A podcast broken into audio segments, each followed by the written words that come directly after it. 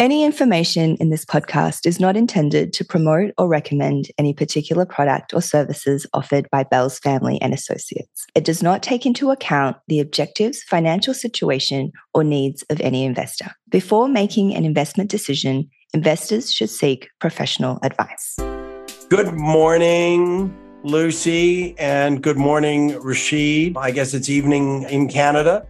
The central topic today coming out of Silicon Valley Bank, I'm calling it FTX butterfly wing. Silicon Valley Bank is really a story about treasury mismanagement, about digital access to funds, and about a social media frenzy that all culminates in a bank failure. We now know, because we've just had the statement from the Fed and the FDIC and Treasury, that there's going to be no loss of depositor funds, not only at Silicon Valley Bank, but really at any other bank in America as it's currently constructed.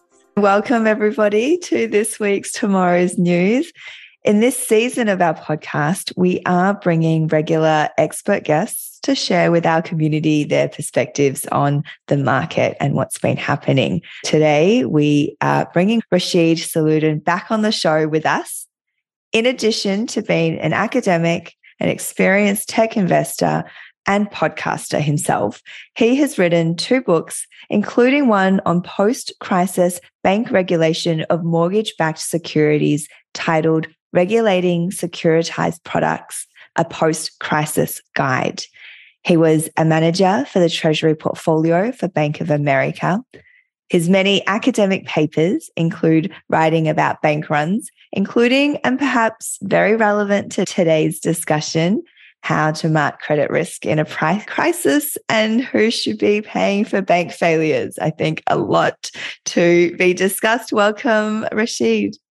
Thanks so much for having me again. Such a pleasure to have you on, Rasheed. And let's get right to it. As I've said, we're going to really nail, hopefully, some topics that people aren't considering at this level. First of all, Rasheed, let's get your take on the thought process of the Fed and Treasury here and the context of history around what occurred with Silicon Valley Bank.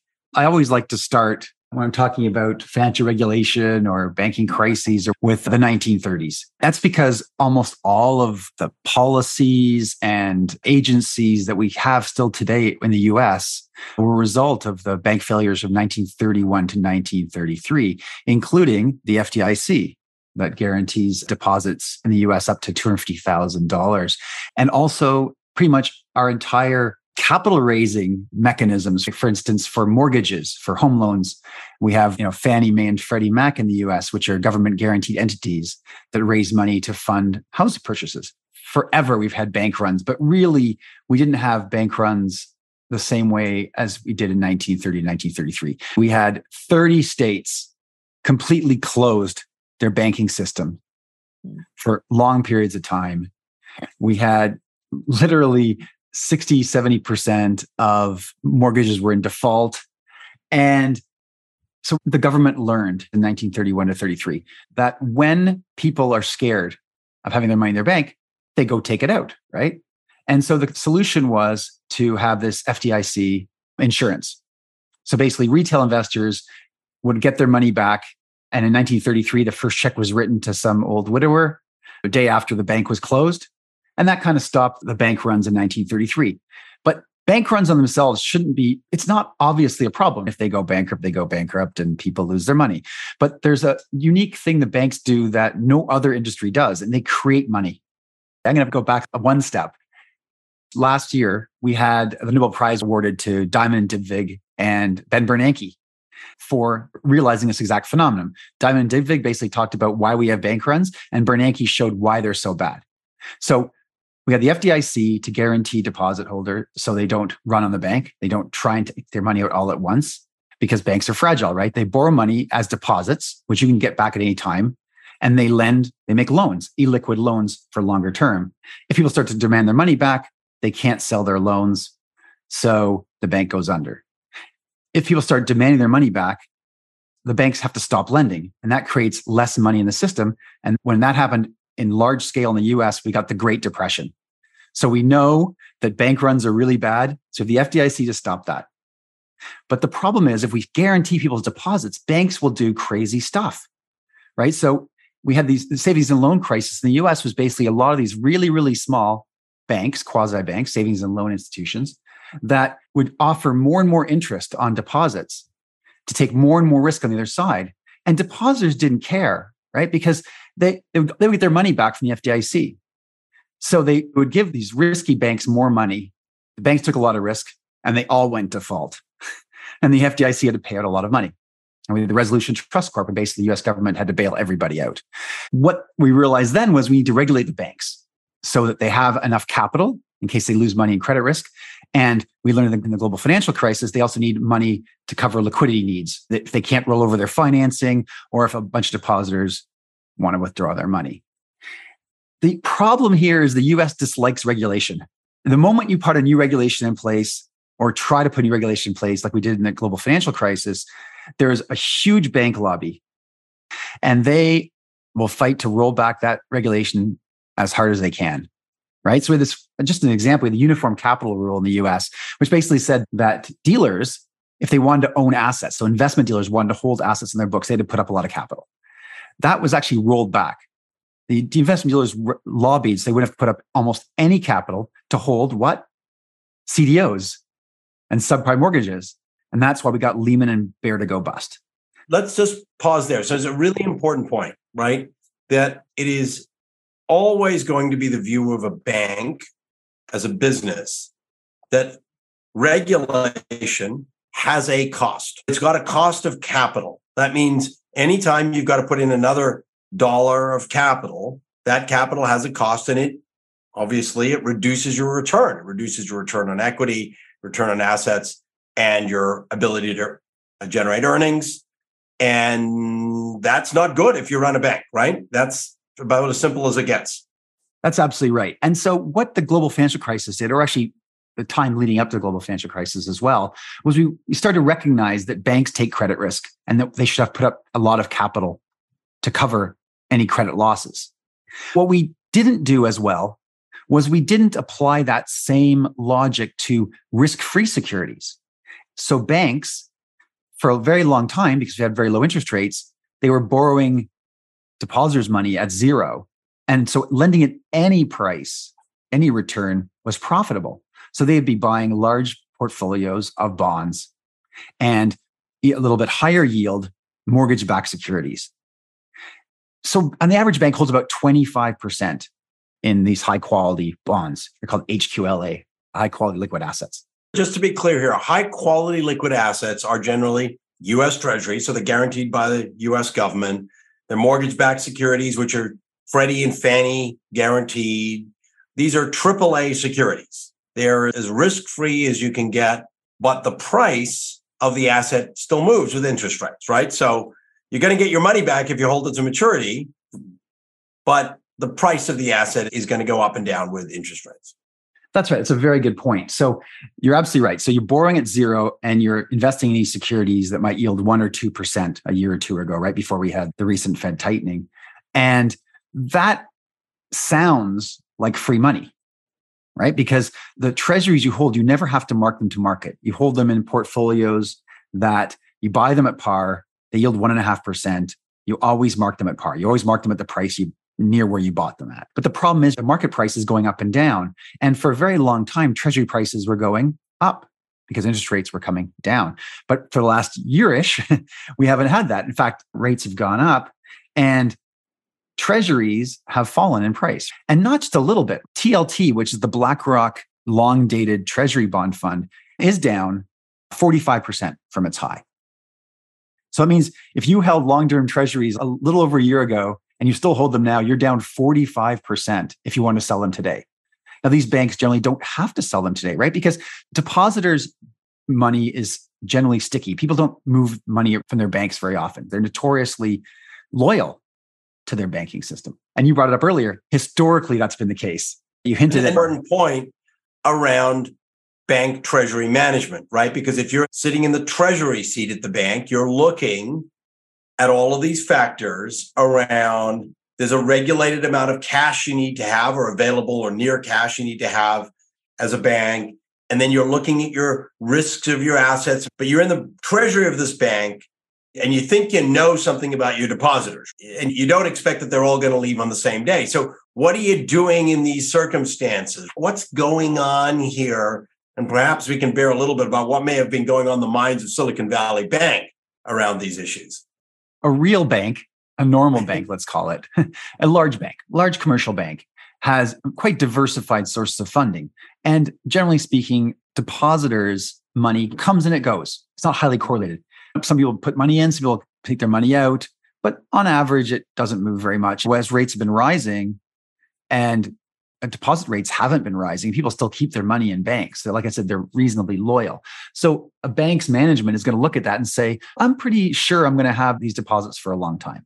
I can have X amount of money lent for the long term, invested in long-term mortgage-backed securities, long-term treasuries, whatever it happens to be. I feel pretty confident in that. The first issue is I feel pretty confident that I'm going to be able to fund my assets with these cheap liabilities.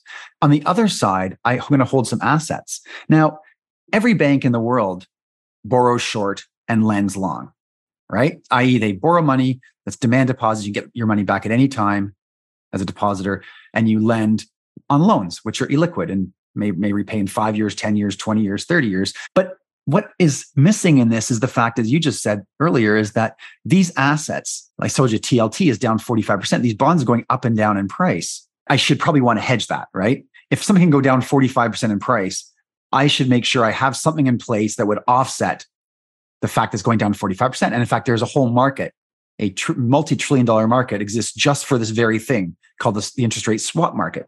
So you can actually hedge out. You can offset or insure all of your treasury bond risk, right, in the swap market. And that's what you're supposed to do. That's what I did. I had to do that. The very second, as a treasury manager, if I bought a bond, I immediately had to enter into an interest rate swap. So I did not have any interest rate risk. If the Fed started to raise rates, I would lose money on my bond, but I'd make money on my swap. Of course, there's a cost to that, right, Rasheed? Exactly. If the bond I'm buying, let's say the mortgage-backed bond is 5% and the swap costs 4%, you're absolutely right. I'm only going to make 1%. Because a lot of the risk you take in the markets is called duration risk, i.e. the idea that yields go up and down, right? And these days, it's moving more than the stock market on some days. Right. And so you don't want to have that risk outstanding. To the extent that you do want that risk outstanding, you know you're going to get par back at maturity. You want to make very sure that you're never going to have to sell them because that's when you get into trouble. If you don't hedge, you don't manage your risk properly, and you have to sell because your depositors are leaving. And this gets to the crux of what happened at Silicon Valley Bank. It took money from the depositors. What kind of depositors? Venture capitalists and startups. And that money was growing so fast. They're raising more and more capital, right? They doubled their deposit base. Right? From, I think, 80 billion to 160 billion in 1 year. Yep. Right? It grew very, very fast. We know what happens to banks who grow their deposit base really, really fast because we saw that in Iceland in 2005, 2006, when hot money flows went in there. What do they do with the money? They spent it. And then when the crisis happened, everyone wanted their money back and they couldn't give it. They borrowed 7 times their GDP in foreign capital. And when people wanted their money back, they couldn't give it back because it was in a liquid security. So we're taking this hot money, taking this money from venture capitalists is growing very rapidly. I could do something with it. But what happened here? A couple of things have happened, right? Number one is that market's in a bear market now. People are spending rather than raising. So we're starting to see people withdrawing their money. That's number one. Number two, these people they're very interconnected, right? These VCs, venture capitalists, and startups, large startups talk to each other all the time. And some very, very large, I wouldn't call them startups anymore, had most of their funds with Silicon Valley Bank. Circle had 3.3 billion. Roku had about $500 million. BlockFi had about 300 million. These are very large exposures, very large deposits in banks, which are not insured because insurance is only up to $250,000. So we have we call that a highly correlated deposit base. If one person leaves, it's more likely the other person's going to leave. And so we got that. So the other problem we have is that Silicon Valley Bank took all this money. They made some loans, But then they put a lot of money in the U.S. Treasuries and in mortgage-backed securities. They didn't hedge. They didn't offset the risk on, and they were down a lot. Now, we're not sure, chicken or egg on this one. Was it that people started to take their money out, and that meant that Silicon Valley Bank had to sell some of the securities at a loss, which they actually did some last year? They actually sold some. They sold $1 billion and lost $100 million. It was a 10% down mark to market. Was it that, or was it just they wanted to de-risk the portfolio, so they just sold some and they took a loss? Whatever it did, they had sold a lot of their available for sale securities, a lot of their Treasury securities, and they announced a fundraising at the same time. Some tech people got it in their head that this was very, very bad, right? All of a sudden they woke up and said, look at, we put money in this bank and it's down billions of dollars mark to market in the Treasury portfolio. Let's get out. And Peter Thiel, one of the most famous venture capitalists of all time, one of the biggest startup founders of all time, told his Founders Fund group, get all your money out right away. It's a big feedback loop, right? These people all know each other. So they all want to withdraw at the same time. On Wednesday, $42 billion. Right. What's that? That's about a quarter of the entire asset base of Silicon Valley Bank wanted out. I mean, even if you'd been running Silicon Valley Bank perfectly, that change in asset base in and of itself is so material in an instant that it's almost unmanageable. You could have given people their cash back, but the other changes would have been pronounced in any case. Even if you'd had a perfectly hedged portfolio and you'd other capital elements were there, you cannot run a business easily through that kind of bank run. If it just happened that everyone wanted to take their money out, you're absolutely right. No bank would survive. The reason I bring that up is that many other regional banks who have much better managed treasury operations, maybe not perfectly, but better, were potentially facing on Monday morning the same kind of dynamic, right? I mean, I happen to know from my streams that everybody was saying, I'm opening an account with JP Morgan. And as I've said to people, JP Morgan doesn't want your hot money either. Nobody wants your hot money, right? But it would be an easy thing to observe that it's just a problem if you've got a bank that loses a third of its deposit base overnight or within a few days, even if you're managing perfectly. Yes. So you brought up contagion. That's a really good point to bring up now. I think it really fits, which is this is basically what happened in the shadow banking market during the global financial crisis, which was some subprime debt started to go wrong. And it was a very opaque business. So nobody really knew who was holding what bad credit. So they just sold everything. Right? Or they stopped renewing their there was a lot of short-term debt. They just didn't renew their short-term debt. The whole thing fell over. It started as a solvency crisis, which was the subprime mortgages, but really it was a liquidity crisis. And this is what kind of happened here, right? Is everyone saying, well, you know, if a bank run could happen to Silicon Valley Bank, why couldn't it happen to any other bank, even if it didn't have the same mismanagement? We don't know that it has. We can see what amount of treasuries and mortgage-backed securities that they have on their books. We can't see what their hedges are. So we just want out, right? We want to go to a bank that's probably got a little bit diversified on both sides, right? We trust to be more diversified on the deposit sides. They won't be run on. Well, three things, actually. One's a bit funny, right? We want to go to a place where we're a diversified group of depositors, so less chance for a run. We want a bank that is more closely watched. And if it fails, will be bailed out by the U.S. Treasury. Too big to fail. Yeah, but those banks also have higher regulations. They actually do have liquid assets in case there is like an overly large amount of withdrawals, right? And the third thing was we don't want them to be mismanaged. We want them a diversified portfolio, not 2/3 of my assets in unhedged, highly risky, highly interest rate risky bonds while yields are rising. So this kind of yield gets us to the response, right? What happened? Well, what always happens is the FDIC comes in, and that's what they did. They always come in on a Friday, and they always leave on a Monday. It's an amazing system. No one who's been insured has ever lost a single penny, right? Because they're just an amazing group of people. They come in, they close the bank, they over the weekend, they check it all out. They try and sell it if they can. They try and sell the bank. They do all the things they do, but on Monday morning, they open, and every insured depositor has access to their $250,000. It's an incredible thing.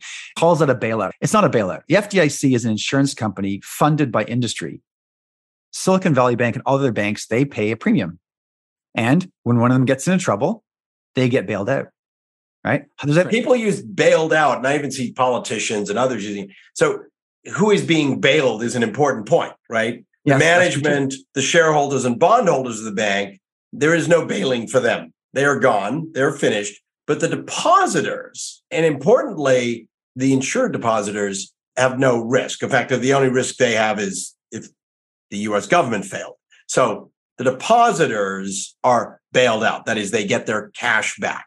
The U.S. government's not even an issue here, though, right? Because, yes, the FTC is backed by the full faith and credit of the U.S. government, but it's never needed it. They actually borrow money from the U.S. government. They have $100 billion in $125 billion in reserves just for this occasion. And they never lose money anyway, because they're taking the money the bank already has and paying out the insured borrowers first. And I will say that actually bondholders can still get their money, they still can get their money back if there's enough left over, right? And equity holders actually theoretically could get money back too, but they don't. That all good points. But all these venture capital firms, these corporations, startups, right? They had more than $250,000 at year end. 85% of the deposits were uninsured. Correct. This is not your retail bank here, right? This is a corporate bank, if anything, and so they're in trouble, right? And a large amount of the startup universe relies on Silicon Valley Bank. But you're absolutely right. Got these contagion effects. So is the FDIC enough in this case? Probably not, right? And we know it's true because during the global financial crisis, the FDIC actually increased the deposit insurance. We do know that it's in a crisis situation, it's probably $250,000 is probably not enough. Right. So, and also a corporation can't really just put $250,000 here, $250,000 there. They want to keep their money all in one place, do treasury management. What the Fed did was they said, okay, those bonds, we know those bonds because the treasury issued them and we hold them. So we're going to, in quotes, they use the word lend against them at par. So remember I said the TLT were down 45%. So let's say long-term treasury bonds are trading at 60 cents on the dollar. They will take them in and lend, they will take them from Silicon Valley Bank and give Silicon Valley Bank par, even though they're only worth 60. Right. But don't forget, if you don't sell them, they're going to be worth par 100 at maturity. So it's just the interest rate.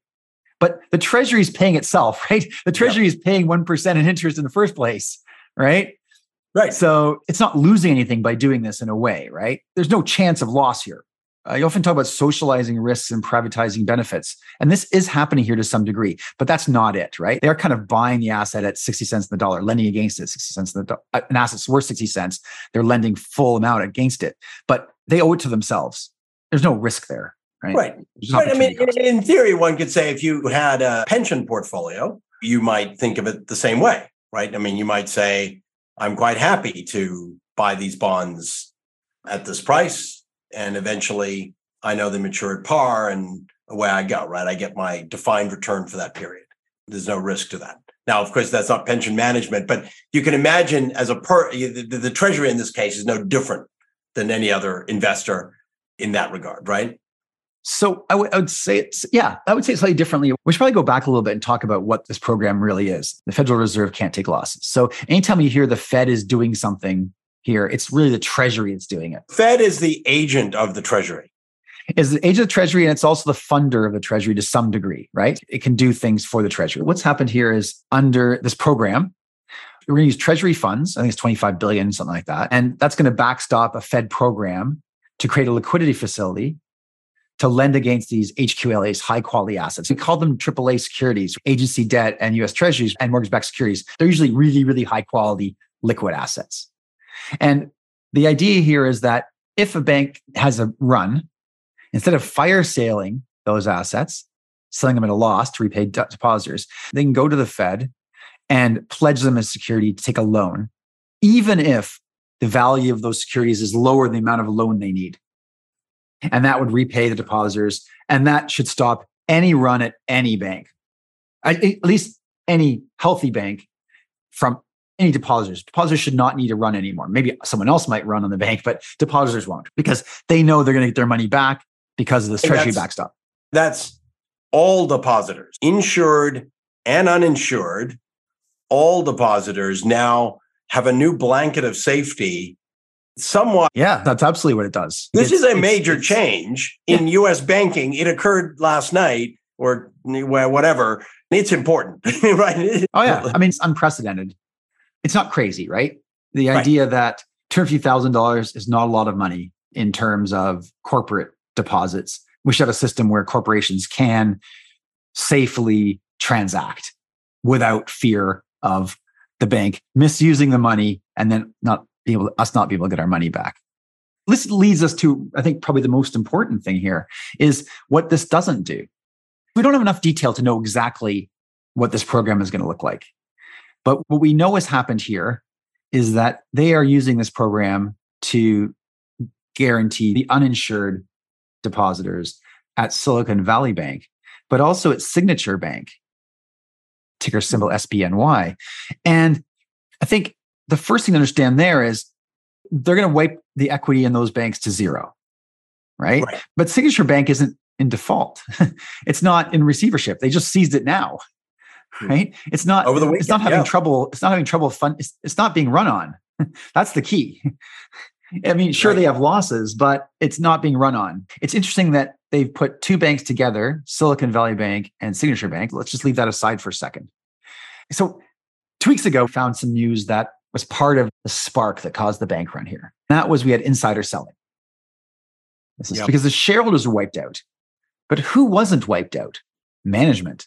Because management sold before the FDIC came in. Insider sales of very, very large numbers, right? The CEO sold 11%. CFO sold 32%. The CMO sold 28%. And general counsel sold 19%. They went long, way too many treasuries at the bottom of the market with depositors' money, with understanding the risk was that the depositors left. They'd have to sell the assets at a loss, which is what they've been doing. The people that made those decisions are partially out. They've made their profits. I disagree with you a little bit there. They were out as of that moment. I think they're going to spend the next decade with their legal counsel being sued around what did you know and when did you know it. I think it's a fair point. They are going to be in and out of Senate committees and out of court for a very long time. I agree with that. And I don't know how much money they made. I know that the CEO only sold $2 million worth of stock. It's not a life-changing amount of money. If you're going to spend $10 million in legal fees in the next year. Yeah. So what I'm trying to get at is, if you're taking a lot of risk to making a lot of return, this is moral hazard, right? Because if you lose, okay, your shareholders lose, but all your depositors are made whole, right? If you win, who keeps that money? The shareholders and management, even though I've heard from a lot of people that the idea of the Fed here was to eliminate moral hazard by wiping out the equity of Silicon Valley Bank and Signature Bank. I don't think it quite does that. And they use the word lend in there. So using the word lend in there tells me they're also going to do it for going concerns. You can't lend to a company that's in receivership. But this pivots to, I think, an important point, which is my observation about the world would be one of two things is about to occur. There's about to be an amazing free lunch, and we should go dine on it. That is, we should go create a bank, get a bunch of deposits, keep rolling the dice on lending to whatever we want, and we'll either make a ton of money or we'll go bust. But at the end of the day, no depositor is ever going to come to your house because they're going to get their money back. So that's number one. And number two is, in my view, more likely that all of that benefit will come with a big cost. And that cost will be borne not only by dice rolling risk takers, but by prudent, normal course bankers who are just trying to run a reasonable business. And it will likely be a rise in the cost of capital, an increase in the cost of operating that business, and a reduction in return on equity. Because you can't have all of the freedom on one side without a cost on the other. Yeah, absolutely. I confess I have no answers to how it's all going to play out. The first way I would say it is this, right? So we know that depositors are not really price sensitive because they don't move if rates are like a little bit off or even a lot off. They value their banking relationship. Maybe that's changing. And that's actually been brought up a few times is that the run on the bank happened because this new generation of depositors will move on a moment's notice, just because someone on Twitter says so. So maybe it's a generational issue, but I think it's actually in this case an industry issue. I can see arguments about maybe we should have higher rates. So that would cause lower earnings for banks, right? Because you have to track people closer to the market rate. Right. Or I can also see the other way around completely. I can see it goes to zero and we create banks that are a lot more robust, if that makes sense. The most extreme case is called a narrow bank, right? A narrow bank issues, basically takes deposits in and buys T-bills. Right. No fractional reserve banking. You don't need much regulation for this, right? And there has been narrow banking before, and it was brought up a lot during the global financial crisis. This idea that we should have a system where it's about the plumbing, it's about the rails, and not about, you separate the benefits of banking, payments and treasury management and things, you separate that from the business of taking credit risk. And we're doing that more and more. The capital requirements post-global financial crisis made more private debt companies around, right? Mm-hmm. Yep. Some of them are leveraged, some are not. More private funds that are doing credit, taking credit risk, making loans. So you can imagine a case where we go, banking becomes two kinds of banks, right? One is a bank that just does all the banking stuff you want. And the other one, the other kind, takes credit risk or risks. So you got infrastructure, call it infrastructure. So you're going to make your payroll, you're going to pay your water bill, you're going to have your cash sloshing around. You know that there's no risk of loss, but you've also got no return on that cash. Your cash effectively sits there and the infrastructure is paid for by the yield on the treasury assets.